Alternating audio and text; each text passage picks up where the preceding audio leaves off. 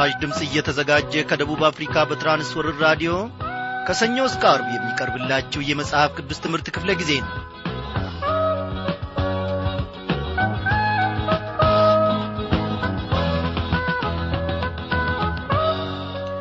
ሁሌም ከዐይኑ እይታ የማይሰውረንና የማይነጥለን በሄድንበት ስፍራ ሁሉ የሚንከባከበን የሚጠብቀን መውጣታችንን መግባታችንን በቅዱሳን መላእክቶቹ ከፊትም ከኋላም ከግራም ከቀኝ የሚጠብቀን እግዚአብሔር አምላካችን ለዘላለም ስሙ ታላቅ ነው። ዛሬም ደግሞ ፈቃዱ ሆነና ሁላችንንም በያለንበት ስፍራ በማዕዱ ዙሪያ ሰብስቦናል። እግዚአብሔር አምላካችን ዛሬ የሚናገረንን ከዚህ ከትንቢተ ዳንኤል ደግሞ የሚያስተምረንን አንድ ላይ እንድንማር እግዚአብሔር ከማዕዱም እንድንመገብ የሰጠንን ጊዜ ልባችንን በፊቱ በማፍሰስ እነሆ እናዳምጣለን ወደ እርሱም ደግሞ በምስጋና እንቀርባለን።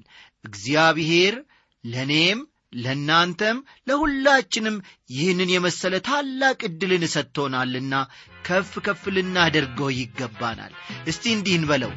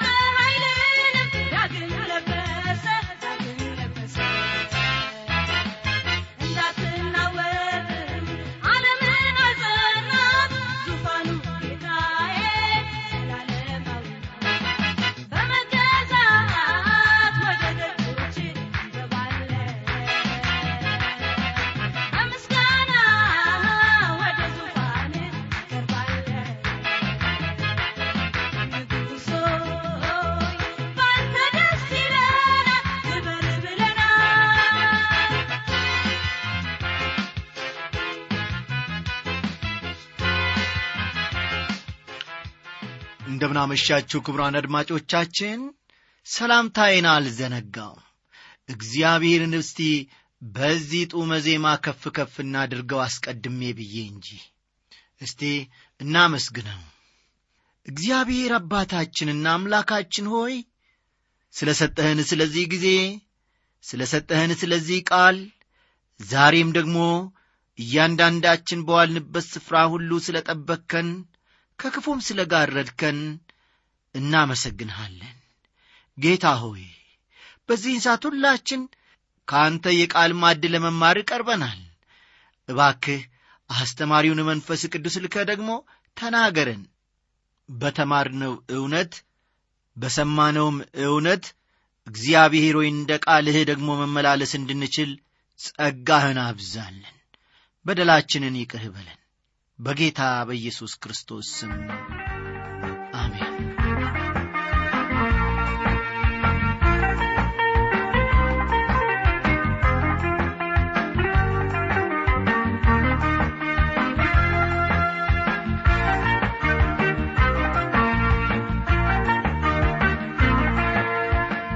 በዚህ በትንቢተ ዳንኤል ምዕራፍ አሥራ ሁለት ውስጥ አብይ ሐሳብ አድርገን የምንመለከተው ስለ ታላቁ መከራ ዘመን ፈጠን ፈጠን እያላችሁ ጻፍ ጻፍ አድርጉ።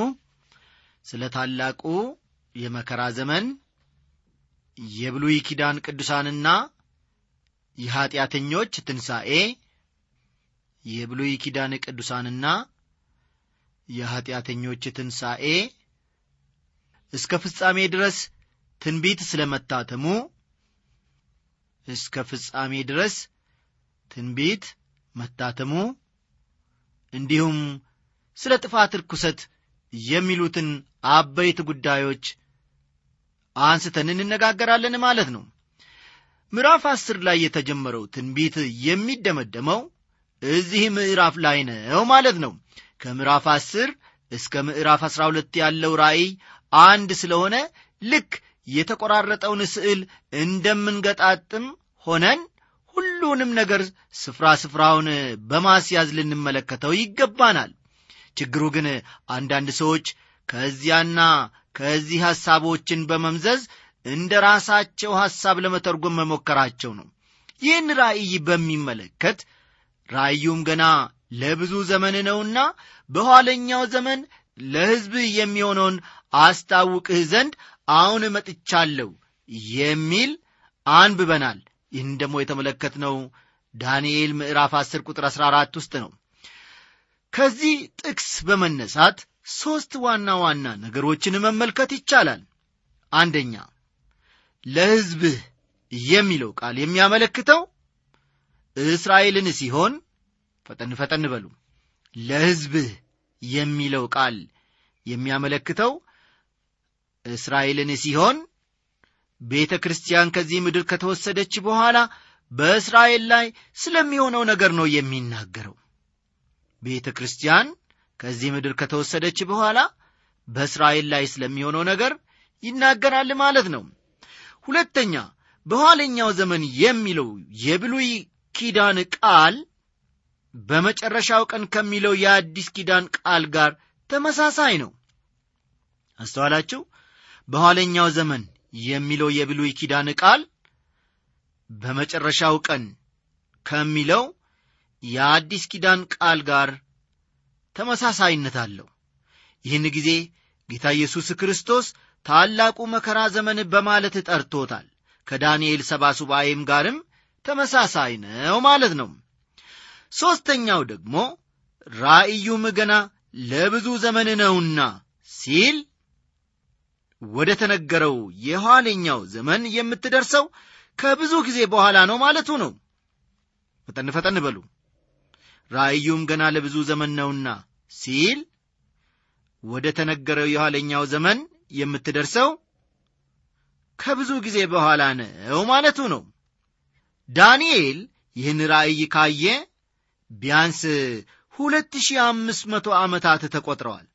ራእዩ ሙሉ በሙሉ ከመፈጸሙ በፊት ቤተ ክርስቲያን ከዚህ ምድር መወሰድ ይኖርባታል። ቀጣዩ የእግዚአብሔር ዕቅድም ይኸው ነው። እስቲ አሁን ስለ ታላቁ መከራ የሚያወሳውን ቁጥር አንድ ላይ እንመልከት። ቁጥር አንድን ተመልከቱ። በዚያም ዘመን ስለ ሕዝብህ ልጆች የሚቆመው ታላቁ አለቃ ሚካኤል ይነሳል። ሕዝብም ከሆነ ጀምሮ እስከዚያ ዘመን ድረስ እንደ እርሱ ያለ ያልሆነ የመከራ ዘመን ይሆናል። በዚያም ዘመን በመጽሐፉ ተጽፎ የተገኘው ሕዝብ ሁሉ እያንዳንዱ ይድናል ይላል። ለመሆኑ ይህን ጊዜ የታላቁ መከራ ዘመን የምንለው በማን ሥልጣን ላይ ተመስርተን ነው? ይህን የምንለው በጌታ በኢየሱስ ክርስቶስ ሥልጣን ላይ ተመስርተን ነው። ምክንያቱም እርሱ ስለዚህ ዳንኤል ስላመለከተው ጊዜ ሲናገር የታላቁ መከራ ዘመን በማለት ጠርቶታልና ነው። ይህ ጊዜ አጭር ቢሆንም እጅግ አስከፊ የመከራ ጊዜ እንደሚሆንም አመልክቷል። ከእርሱ በፊትም ሆነ ከእርሱ በኋላ እንደዚያ ያለ የችግር ጊዜ አይኖርም። ጌታ የሚናገረውን ያውቃል እኛም የተናገረውን መቀበል ይኖርብናል ማለት ነው። ማቴዎስ ምዕራፍ 24 ከቁጥር 15 እስከ 26 ያለውን በኋላ ተመልከቱ። በዚያ ዘመን የሚለው ቃል የሚያመለክተው የመጨረሻውን ቀን እንደገና ደግሞ የኋለኛውን ዘመን ነው። በዚያ ዘመን የሚለው ቃል የሚያመለክተው የመጨረሻውን ቀን ዳንኤል 11 ከ35 እስከ 40 እንደገና ደግሞ የኋለኛውን ዘመን ነው ዳንኤል 10 ቁጥር 14ን መመልከት ይቻላል። እዚህ ላይ ማስተዋል ያለብን ሌላው ነገር ዳንኤል በመጨረሻው ሲል አንድ ሁኔታ ተጀምሮ የሚያልቅበትን ጊዜ እንጂ የግድ የዘመናት መጨረሻ ማለቱ አለመሆኑን ነው። ዳንኤል ምዕራፍ 10 ቁጥር 14ን ተመልከቱ። የኋለኛው ዘመን ሲል የመጨረሻውን የመሲሁ መንግሥት የሚመሠረትበትን ጊዜ ማመልከቱ ነው አስተዋላችሁ? የኋለኛው ዘመን ሲል ግን የመሲሁ መንግሥት የሚመሠረትበትን የመጨረሻውን ጊዜ ማመልከቱ ነው። እዚህ ላይ ሚካኤል ተጠቅሷል። የመላእክት አለቃ ወይም ታላቁ አለቃ በሚል ስመ ማንነት በቅዱሳት መጻሕፍት ውስጥ የተጠራ እርሱ ብቻ ነው። ይሁዳ ዘጠኝን ይመለከቷል የስሙ ትርጉም እንደ እግዚአብሔር ማን ነው ማለት ነው። ልብ በሉ። የስሙ ትርጉም እንደ እግዚአብሔር ማን ነው ማለት ነው። ሰይጣንን ከሰማይ የሚጥለው እርሱ ነው። ራእይ ምዕራፍ 12 ከቁጥር 7 እስከ 9 ያለውን ልብ ይሏል። ራእይ ምዕራፍ 12 ከቁጥር 7 እስከ 9 ዳንኤል ግልጽ እንዳደረገው ሕዝበ እስራኤልን የሚጠብቅና ስለ እነርሱ የሚቆምም እርሱ ነው። የመከራ ዘመን ይሆናል የሚለው በማቴዎስ 4 ቁጥር 21 ጌታ ኢየሱስ ክርስቶስ የተናገረለትን ታላቁን የመከራ ዘመን ነው የሚያመለክተው። የሚያምኑት እስራኤላውያን ይድናሉ። ማቴዎስ 4 ቁጥር 12 ሮሜ 11 ቁጥር 26 ራእይ ምዕራፍ 7 ቁጥር መመልከት ይቻላል። የታተሙትንም ቁጥር ሰማው። ከእስራኤል ልጆች ነገድ ሁሉ የታተሙት መቶ አርባ አራት ሺህ ነበሩ ይላል። ራእይ ምዕራፍ 7 ቁጥር 14 የብሉይ ኪዳን ቅዱሳንና የኀጢአተኞች ትንሣኤን በተመለከተ ደግሞ ቁጥር ሁለት ውስጥ መመልከት ይቻላል። እንዲህ ይላል በምድር ትቢያ ውስጥ ካንቀላፉት ብዙዎች ይነቃሉ እኩሌቶቹ ወደ ዘላለም ሕይወት እኩሌቶቹም ወደ እፍረትና ወደ ዘላለም ጉስቁልና ይላል። በዚያ ታላቅ የመከራ ዘመን የሚኖሩ የእስራኤል ትሩፋን ይድናሉ። እንዲሁም በዚያ ዘመን ከሚኖሩ አሕዛብ መካከል ብዙዎች ይድናሉ።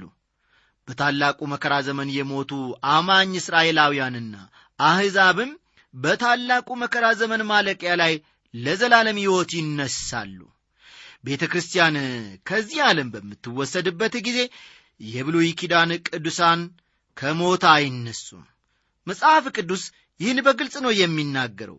በኢየሱስ ያንቀላፉትን እግዚአብሔር ከእርሱ ጋር ያመጣቸዋልና ይላል አንደኛ ተሰሎንቄ ምዕራፍ አራት ቁጥር 14 አስቀድሞ የሚነሱት በኢየሱስ ያንቀላፉት ብቻ ናቸው።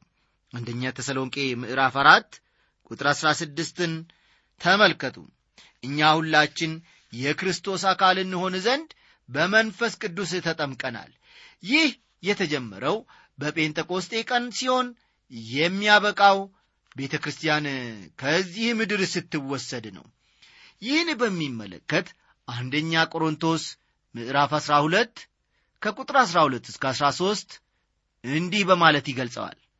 አካልም አንድ እንደሆነ ብዙም ብልቶች እንዳሉበት ነገር ግን የአካል ብልቶች ሁሉ ብዙዎች ሳሉ አንድ አካል እንደሆኑ ክርስቶስ ደግሞ እንዲሁ ነው።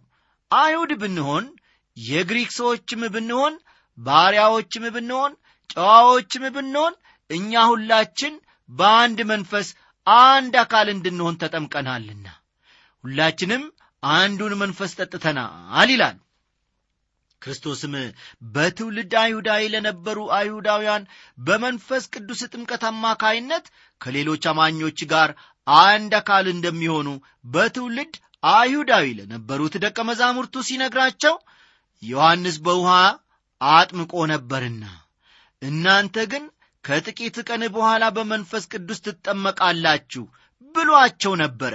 ይህንም በተመለከተ የሐዋርያት ሥራ ምዕራፍ አንድ ቁጥር አምስትን ይመለከቷል። የሐዋርያት ሥራ ምዕራፍ አንድ ቁጥር አምስት የብሉይ ኪዳን ቅዱሳን ከሞት የሚነሱት ቤተ ክርስቲያን ከዚህ ዓለም በምትወሰድበት ጊዜ አይደለም። ይህንን አስተውሉ። የብሉይ ኪዳን ቅዱሳን ከሞት የሚነሱት ቤተ ክርስቲያን ከዚህ ዓለም በምትወሰድበት ጊዜ አይደለም። ለምን ትሉኝ ይሆናል። ምክንያቱም ወደ መንግሥቱ መግባት የሚቻለው ከታላቁ መከራ በኋላ ክርስቶስ መንግሥቱን ለመመስረት ወደዚህ ምድር በሚመጣበት ጊዜ ስለሆነ ነው። እስቲ ያለፍ ብለን ቁጥር ሦስትን እንመልከት። ጥበበኞቹም እንደ ሰማይ ጸዳል ብዙ ሰዎችንም ወደ ጽድቅ የሚመልሱ እንደ ከዋክብት ለዘላለም ይደምቃሉ ይላል። በዚያ ድቅድቅ የመከራ ዘመን የሚኖሩ የእግዚአብሔር ባሪያዎች እንደ ሰማይ ጸዳል ያበራሉ በአሁኑ ዘመን ያሉ አማኞችም እንዲሁ ማድረግ ይጠበቅባቸዋል። በእነርሱም መካከል የሕይወትን ቃል እያቀረባችሁ በዓለም እንደ ብርሃን ትታያላችሁ ይላል። ፊልጵስዩስ ሁለት ቁጥር አሥራ አምስት ፊልጵስዩስ ሁለት ቁጥር አሥራ አምስት በዚያ ዘመን ለዓለም የእግዚአብሔር ምስክሮች ስለሚሆኑ ብዙዎችን ሰዎች ወደ ጽድቅ ይመልሳሉ በእግዚአብሔር ፊት ተቀባይነት ያለው የክርስቶስ ጽድቅ ብቻ ነው። ምክንያቱም የእኛ ጽድቅ በእርሱ ፊት እንደ መርገም ጨርቅ ነው ሲል በኢሳይያስ 64 ቁጥር 6 አመልክቷልና። እስከ ዘመኑ ፍጻሜ ድረስ የትንቢት መታተምን በተመለከተ ደግሞ ከቁጥር አራት እንመለከታለን። ዳንኤል ሆይ አንተ ግን እስከ ፍጻሜ ዘመን ድረስ ቃሉን ዝጋ መጽሐፉንም አትም ብዙ ሰዎች ይመረምራሉ ዕውቀትም ይበዛል ይላል። ይህ ትንቢት እስከ ፍጻሜ ድረስ መታተም ነበረበት። ምንም እንኳ ትንቢት ላይ ጥናትና ምርምር ያደረጉ ብዙ መልካም ሰዎች ቢኖሩም ሁሉንም አውቀናል ሁሉንም ተረድተናል ማለት አይደለም። አንድ ቀን ግን ወገኖቼ የታተመው ማለትም የተዘጋውና የተሰወረው ሁሉ ግልጽ ይሆናል። ስለሆነም ዐይኖቻችንና ልቦናችን ሁሉ የተባረከው የጌታችንና የኢየሱስ ክርስቶስ መገለጥ ላይ መሆን አለባቸው። ይህ ተስፋ የተባረከ ተስፋ ተብሏልና። ብዙ ሰዎች ይመረምራሉ የሚለው ቃል ብዙዎች የመጽሐፍ ቅዱስ ትንቢቶችን ለማጥናት እንደሚተጉ ነው የሚያመለክተው። በአሁኑ ጊዜ የመጽሐፍ ቅዱስ ትንቢቶችን ለመመርመር ከምን ጊዜውም ይልቅ ስሜት ያላቸው ይመስላል ሰዎች። ዕውቀትም ይበዛል ይላል። በዚሁ በቁጥር አራት ውስጥ ዕውቀትም ይበዛል የሚለውም እንዲሁ ትንቢትን የማጥናት ዕውቀት እንደሚበዛ ነው የሚያመለክተው። እርግጥ ነው በሌሎች የትምህርት ዘርፎች ዕውቀትና ምርምር እየበዛ ነው። ይሁን እንጂ ይህ የሚያመለክተው በመጽሐፍ ቅዱስ ትንቢቶች አኳያ የሚኖረውን የእውቀት ብዛት ነው የሚያሳየው። አሁን ደግሞ ከትንቢተ ዳንኤል ምዕራፍ 12 ከቁጥር አምስት እስከ ሰባት ያለውን እንመለከታለን እኔም ዳንኤል አየው እነሆም ሁለት ሌሎች ቆመው ነበር አንዱ በዚህ በወንዙ ዳር ሌላውም በዚያ በወንዙ ዳር። አንዱም ከወንዙ ውሃ በላይ የነበረውን በፍታም የለበሰውን የዚህ ድንቅ ፍጻሜ እስከ መቼ ነው አለው። ከወንዙ ውሃ በላይ የነበረው በፍታም የለበሰው ሰው ቀኝና ግራ እጁን ወደ ሰማይ አንስቶ ለዘመንና ለዘመናት ለዘመንም እኩሌታ ነው የተቀደሰውም ሕዝብ ኀይል መበተን በተጨረሰ ጊዜ ይህ ሁሉ ይፈጸማል ብሎ ለዘላለም ሕያው ሆኖ በሚኖረው ሲምል ሰማው ይላል። ይህ ክፍል ዳንኤል ስላየው ራእይ ወደሚናገርበት ወደ ምዕራፍ አስር መጀመሪያ ይመልሰናል። በፍታ የለበሰው የሚለው በሥጋ ከመገለጡ በፊት የነበረውን ክርስቶስን ሲሆን ልብ በሉ በፍታ የለበሰው የሚለው ቃል የሚያመለክተው በሥጋ ከመገለጡ በፊት የነበረውን ክርስቶስን ሲሆን እዚህ ላይ ግን ሌሎች ሁለት በኤፍራጢስ ወንዝ ወዲህና ወዲያ ማዶ አብረውት ነበሩ። ይህ ሁሉ የሚሆነው እስከ መቼ ነው? በማለት አንዱ ይጠይቃል። በፍታ የለበሰውም ለሦስት ዓመት ተኩል በማለት ይመልሳል። ይህም ማለት የዳንኤል ሰባ ሱባኤ የመጨረሻው ግማሽ ማለት ነው። ቁጥር ስምንት ሰማሁም ነገር ግን አላስተዋልኩም። የዚያን ጊዜም ጌታዬ ሆይ የዚህ ሁሉ ፍጻሜ ምንድን ነው አልኩ ይላል። ምንም እንኳ ወገኖቼ ዳንኤል ይህን ቢያይም ማስተዋል ግን አልቻለም። እነዚህ ነገሮች እንዴት እንደሚፈጸሙ ግራ የተጋባ ይመስላል ዳንኤል። ቁጥር ዘጠኝን ተመልከቱ።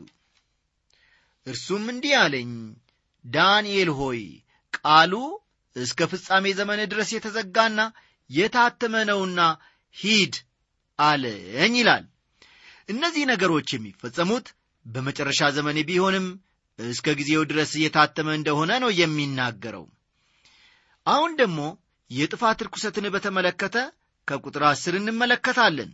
እንዲህ ይላል ብዙ ሰዎች ሰውነታቸውን ያጠራሉ ይነጡማል ይነጥሩማል ክፉዎች ግን ክፋትን ያደርጋሉ። ክፉዎችም ሁሉ አያስተውሉም ጥበበኞች ግን ያስተውላሉ ይላል። ብዙዎች ሰውነታቸውን ያጠራሉ የሚለው ቃል በራሳቸው ጽድቅ ሳይሆን ከእግዚአብሔር ምሕረት የተነሳ ወደ ክርስቶስ የሚመጡትን ያመለክታል። ቲቶ ምዕራፍ ሦስት ቁጥር አምስትን ተመልከቱ። ቲቶ ሦስት ቁጥር አምስት ክፉዎች ሁሉ አያስተውሉም የተባሉት ደግሞ ፍጥረታዊ ሰዎች ናቸው። ፍጥረታዊ ሰዎች ናቸው። ለፍጥረታዊ ሰው የእግዚአብሔር መንፈስ ነገር ሞኝነት ነውና አይቀበለውም። በመንፈስ የሚመረምር ስለሆነ ሊያስተውለው አይችልም ይላል ቃሉ። አንደኛ ቆሮንቶስ ምዕራፍ ሁለት ቁጥር 14 ጥበበኞች ግን ያስተውላሉ ይላል በዚሁ ክፍል ውስጥ ደግሞ እርሱ የእውነት መንፈስ በመጣ ጊዜ ወደ እውነት ሁሉ ይመራቸዋል የሚለውን ቃል ማስታወስ መቻል አለብን። ዮሐንስ 16 ቁጥር 13 ዮሐንስ ምዕራፍ 16 ቁጥር 13 እስቲ አሁን አለፍ ብለን ደግሞ ቁጥር 11 እናንብብ። የዘወትሩ መሥዋዕት ከቀረ ጀምሮ የጥፋትም ርኩሰት ከቆመ ጀምሮ ሺህ ሁለት መቶ ዘጠና ቀን ይሆናል ይላል። ከማቴዎስ ምዕራፍ 24 ቁጥር 15 እንደምንመለከተው ጌታ ይህን በሚመለከት ሲናገር እንግዲህ በነቢዩ በዳንኤል የተባለውን የጥፋት ርኩሰት በተቀደሰችው ስፍራ ቆሞ ስታዩ አንባቢ ያስተውል የሚለውን ማስታወስ አለብን። ታላቁ መከራ ለመጀመሩ ይህ ዐይነተኛ ምልክት እንዲሆን በማሰብ ነበር ጌታ በዚያን ዘመን ለሚኖሩ የእስራኤል ትሩፋን ይህን የተናገረው። ለአንድ ሺህ ሁለት መቶ ዘጠና ቀኖች ጣዖቱ በቤተ መቅደስ ውስጥ ይቆያል። በመሠረቱ ይህ ከሦስት ዓመት ተኩል በሰላሳ ቀን ይበልጣል። የታላቁ መከራ አጋማሽ አንድ ሺህ ሁለት መቶ ስልሳ ቀን ሲሆን የክርስቶስ ተቃዋሚ ወደ እሳቱ ባሕር ከተጣለ በኋላ ለእኛ ግልጽ ባልሆነ ምክንያት ምስሉ ለአንድ ወር ያህል በቤተ መቅደስ ውስጥ ይቆያል። ቁጥር 12 የሚታገስ እስከ ሺህ ሁለት መቶ ሰላሳ አምስት ቀንም የሚደርስ ምስጉን ነው ይላል። እንደ እውነቱ ከሆነ እስከ መጨረሻው ጊዜ ድረስ ይህን መረዳት ያዳግታል። ስለዚህ ጊዜ የተሰጠን ገለጻ ቢኖር እስከ ሺህ ሁለት መቶ ሰላሳ አምስት ቀን የሚደርስ ምስጉን ነው የሚለው ብቻ ነው እስቲ የዛሬ የመጨረሻ ክፍላችን የሆነውን ቁጥር አሥራ ሦስትን አብረን እንመልከት።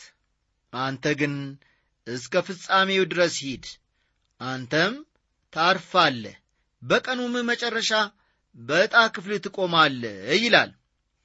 ጌታ ኢየሱስ ክርስቶስ ለጴጥሮስ እንደ ነገረው ሁሉ ዳንኤልም እንደሚሞት ነው የተነገረው። እግዚአብሔር ወዳዘጋጀው መንግሥት ለመግባት ከሞት እንደሚነሣ እንጂ ኢየሱስ ክርስቶስ እስኪመለስ ድረስ በሕይወት እንደሚቆይ አልተነገረውም። በዕጣ ክፍልህ የሚለው ቃል የዳንኤል ምድቡ ከብሉይ ኪዳን ቅዱሳን ጋር መሆኑን ነው የሚያመለክተው። እስከ ፍጻሜው ድረስ የሚለው ቃል ደግሞ ፊት ለፊታችን ያለውን መንግሥቱን ለመመስረት ክርስቶስ ወደዚህ ምድር የሚመለስበትን ጊዜ ያመለክታል። እንግዲህ በጌታ የተወደዳቸው ክብሯን አድማጮቻችን የዛሬው ትምህርታችን እዚህ ላይ ያበቃል። እግዚአብሔር ደግሞ ጀምረን እስክንጨርስ ድረስ ስለ ረዳንና በመንፈስ ቅዱስ ኀያልነት ስላገዘን ስለ ተናገረን እኛ የማናውቀውን ታላላቅ ነገሮችን እንድናውቅ ደግሞ ስለ ረዳን ስሙን ከፍ ከፍ እናደርጋለን። ደብዳቤ ልጽፉልን ለምትወዱ ሁሉ አድራሻችን የመጽሐፍ ቅዱስ ትምህርት በራዲዮ የመልእክት ሳጥን ቁጥር 13 66 አዲስ አበባ ነው። እደግመዋለሁ። ለመጽሐፍ ቅዱስ ጥናት በራዲዮ የመልእክት ሳጥን ቁጥር 13 66 ነው። ይህንም ፕሮግራም በቴክኒክ እንደ ወትሮ ሁሉ ያገለገለን ወንድማችን አለማየሁ ዳዊት ነው። በትምህርቱ ደግሞ ከእናንተ ጋር እስከ መጨረሻ የቆየሁት እኔ ወንድማችሁ አበበ ከበደ ወርቄ ነኝ። በዚህ ዝማሬ እንሰናበታችኋለን። ሰላም። ማስረዳት